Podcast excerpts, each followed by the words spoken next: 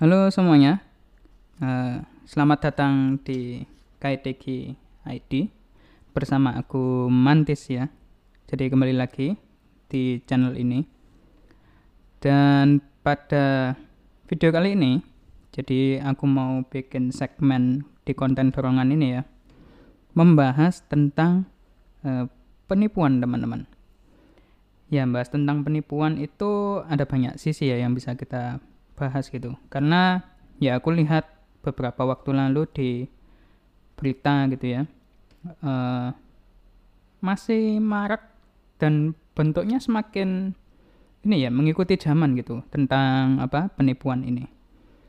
Tapi ya aku nggak mau bahas itu terlalu jauh. Mungkin aku akan bahas mengenai penipuan ini bagaimana eh, aspek-aspek uh, yang uh, kenapa penipuan itu masih terjadi gitu sampai sekarang dan kenapa uh, semakin marak gitu ya orang-orang bisa tertipu dan ya penipuan itu semakin banyak gitu dilakukan oleh uh, orang banyak.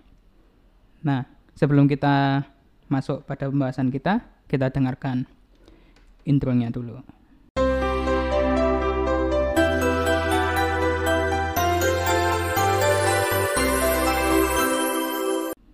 Oke, seperti yang aku sampaikan tadi teman-teman.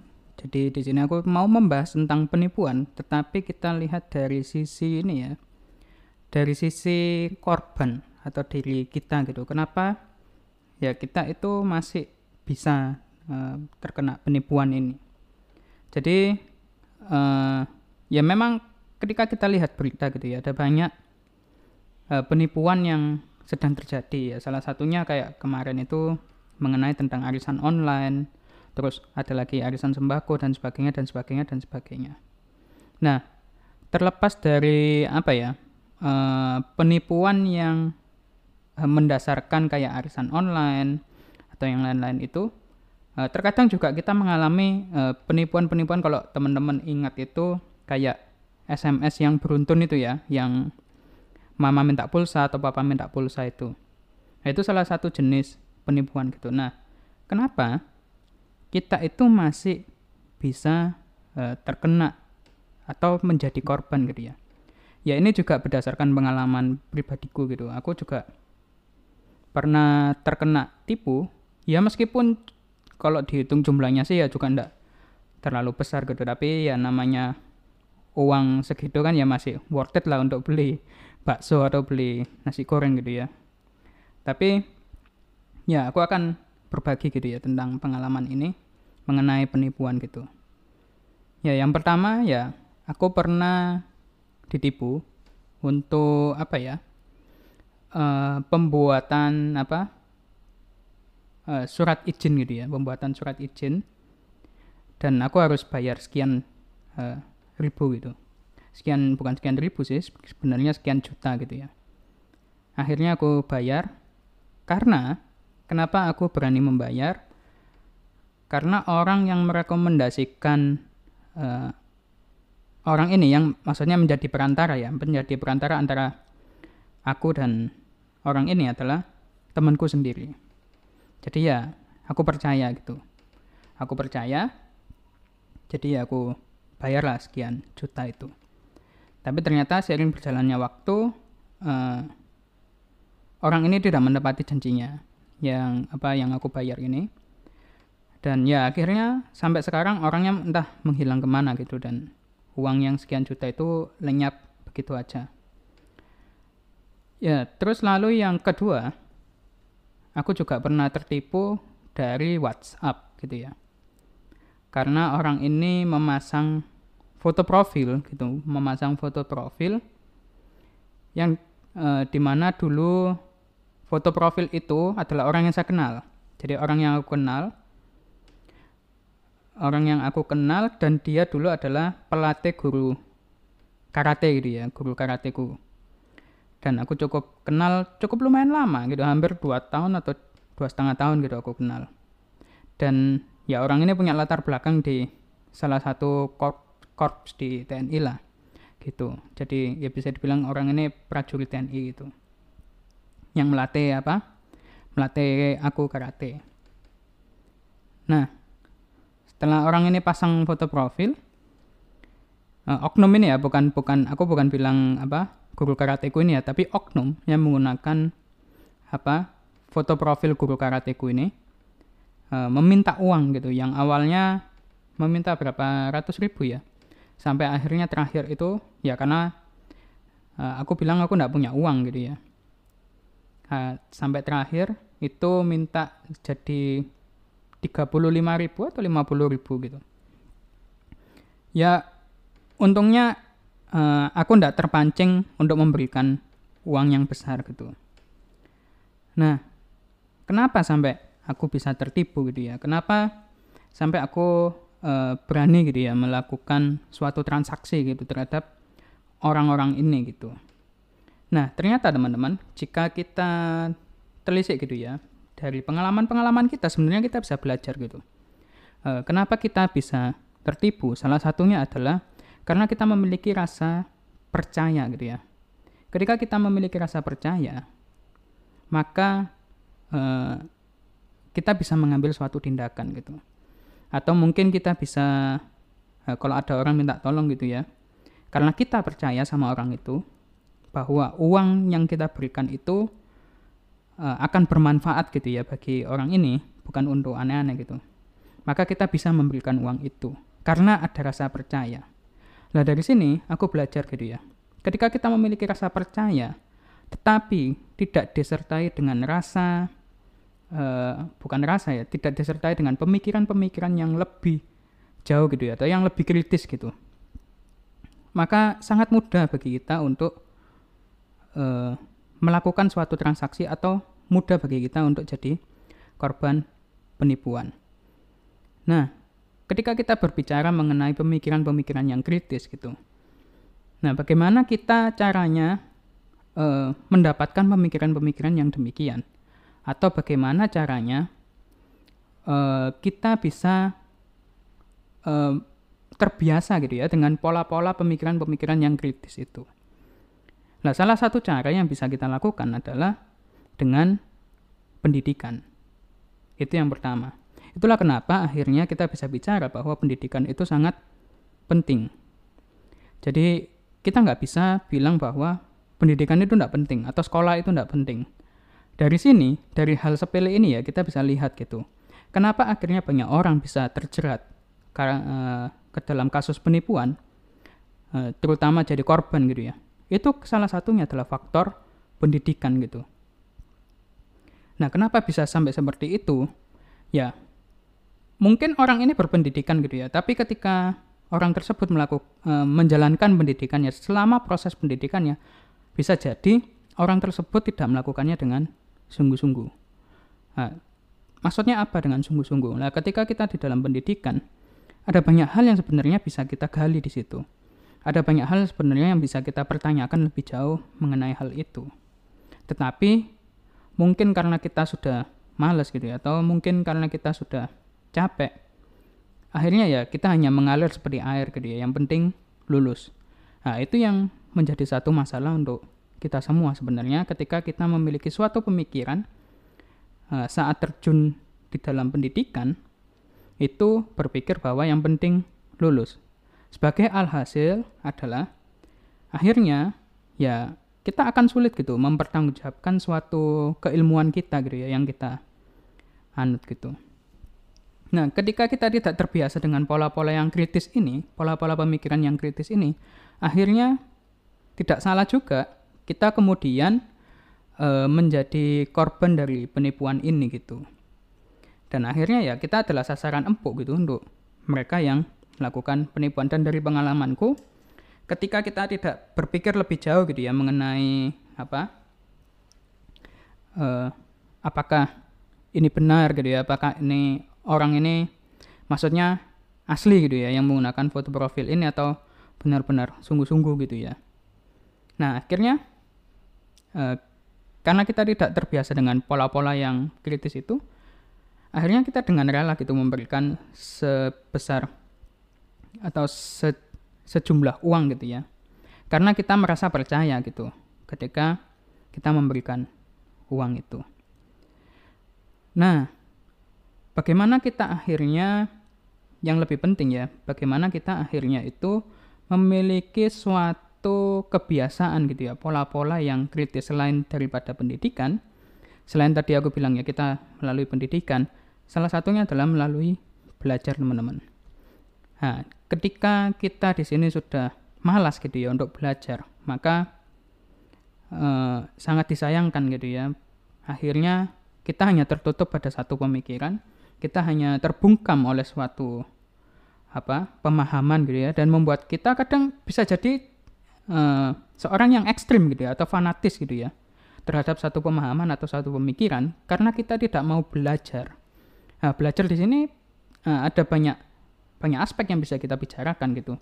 Ya salah satunya adalah dengan membuka wawasan kita atau membuka eh, pemikiran-pemikiran uh, kita supaya uh, kita tidak tertuju hanya pada satu pemikiran saja gitu. Nah, belajar ini ada banyak cara yang bisa kita lakukan dan bukan hanya sekedar membaca atau uh, duduk diam gitu ya. Ya itu adalah satu salah satu hal yang bisa kita lakukan ketika belajar. Tapi dari banyak hal gitu ya, ketika mungkin kita mendengarkan satu diskusi, kita nonton satu diskusi gitu ya atau nonton berita dan sebagainya, itu adalah satu proses belajar juga. Atau mungkin kita bisa menganalisis suatu pengalaman-pengalaman yang sudah kita alami dengan uh, menggabungkannya dengan teori-teori gitu ya. Mungkin kita mendalami satu keilmuan tertentu gitu ya yang bisa kita terapkan atau mungkin kita bisa uh, melakukan suatu analisis gitu ya terhadap diri kita gitu atau terhadap pengalaman-pengalaman atau situasi yang sedang uh, kita hadapi. Itu adalah suatu proses belajar gitu. Yang jauh lebih penting lagi di dalam suatu proses belajar adalah uh, kita mau um, mencoba dan uh, melakukan proses trial and error. Nah, itu itu yang jauh lebih penting gitu karena kebanyakan daripada uh, kita gitu ya, kita tidak mau menjalani proses trial and error. Tapi kita mau ketika uh, kita melakukan sesuatu gitu ya atau melakukan suatu proses, kita langsung mau itu memberikan hasil gitu ya. Nah, ini sangat-sangat disayangkan ketika kita memiliki suatu pemikiran seperti itu. Akhirnya, sampai kapan pun kita tidak akan pernah belajar. Begitu, karena kita hanya memikirkan hasil gitu. Kita tidak memikirkan bagaimana uh, sepanjang perjalanan proses itu lalu ditemukan error-error tertentu yang harus diperbaiki dan semakin membuat untuk berkembang dan semakin berkembang. Tapi kita hanya berpikir bagaimana ketika saya melangkah satu kali itu memberikan hasil pada kenyataannya tidak banyak yang bisa seperti itu gitu. Ya meskipun ada beberapa gitu ya, tapi pada akhirnya pun mereka juga akan menghadapi beberapa masalah gitu, ada beberapa error. Tidak mungkin mereka eh, nggak menghadapi error sama sekali itu itu tidak mungkin gitu. Nah, hal selanjutnya ketika kita bicara masalah belajar, yaitu tadi yang bisa kita ambil adalah membaca. Nah, ini sangat penting teman-teman. Nah, ketika kita sudah malas gitu ya untuk membaca gitu ya. Ini adalah suatu bisa dibilang ya kebuntuan gitu bagi kita untuk memiliki pemikiran yang kritis gitu. Kenapa? Karena kita sudah tidak mau membaca gitu. Dengan kita tidak mau membaca, akhirnya kita menyimpulkan sesuatu itu dengan terburu-buru, dengan terburu-buru, dengan tidak adanya pertimbangan yang lebih matang, yang lebih baik gitu ya. Karena kita tidak punya pemahaman yang lain, kita tidak punya wawasan yang lain mengenai uh, apa yang harus kita lakukan, mengenai tindakan-tindakan yang mungkin bisa menjadi opsi untuk kita. Tapi karena kita malas membaca, karena kita tidak mau membaca, akhirnya hal itu tertutup untuk kita. Dan itu ya kita tidak bisa memiliki pemikiran yang kritis jika kita tidak mau membaca gitu. Karena bagaimanapun juga ketika kita mau membaca itu adalah satu bibit atau satu benih gitu ya di dalam diri kita untuk kita mau memiliki pemikiran yang kritis gitu.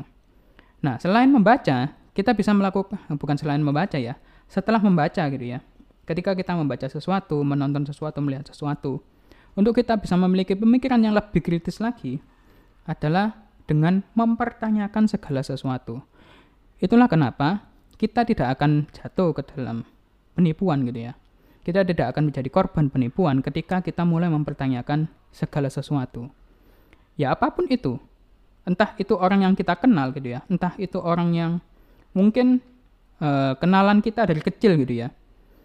Uh, kita kan nggak tahu bagaimana uh, selama ini dia menjalani proses hidupnya, bagaimana dia selama ini menjalani kehidupannya sehari-hari, dan sekarang dia menjadi apa dan menjadi seperti apa. Kita kan nggak akan pernah tahu gitu. Itulah kenapa kita harus mempertanyakan segala sesuatu. Bahkan mungkin jika itu termasuk uh, keluarga kita gitu.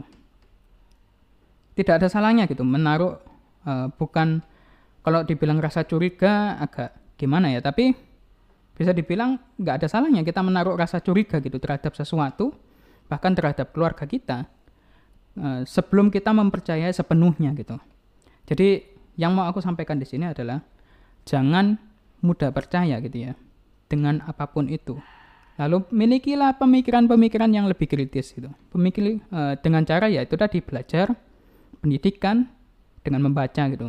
Lalu kemudian mulailah mempertanyakan segala sesuatu gitu.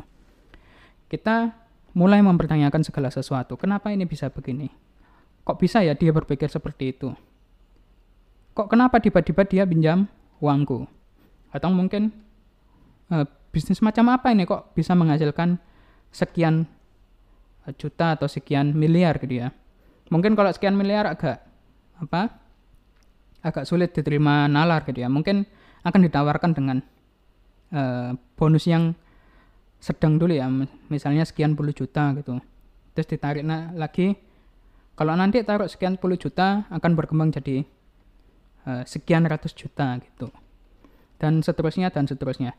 Nah, ketika kita tidak mempertanyakan kenapa bisnis seperti ini memiliki hasil yang besar, sedangkan dengan waktu yang sangat singkat, nah itu perlu kita menaruh rasa curiga. Itulah kenapa kita perlu e, menaruh rasa curiga terhadap apa pun itu gitu. Tidak mudah percaya terhadap apa pun itu dan itu akhirnya membantu kita untuk berpikir lebih kritis lagi karena kita mempertanyakan segala sesuatu.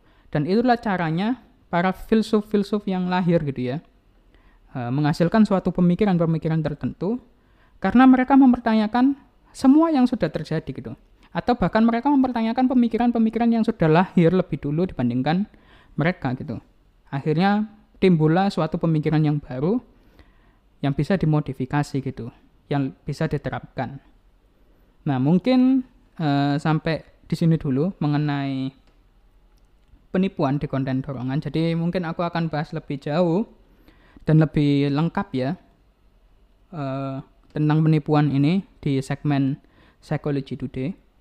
Dan pastikan mungkin kalian bisa menyimak di situ nanti ya. Tapi entah kapan aku akan upload, mungkin beberapa minggu ke depan. Ya semoga bisa terrealisasi dengan baik dan bisa selesai lebih cepat dari perkiraan kita semua. Oke? Terima kasih. Jangan lupa untuk terus dukung kami supaya kami semakin semangat di channel ini untuk memberikan konten-konten yang lebih berkualitas untuk kalian. Terima kasih, sampai jumpa di video berikutnya. Bye.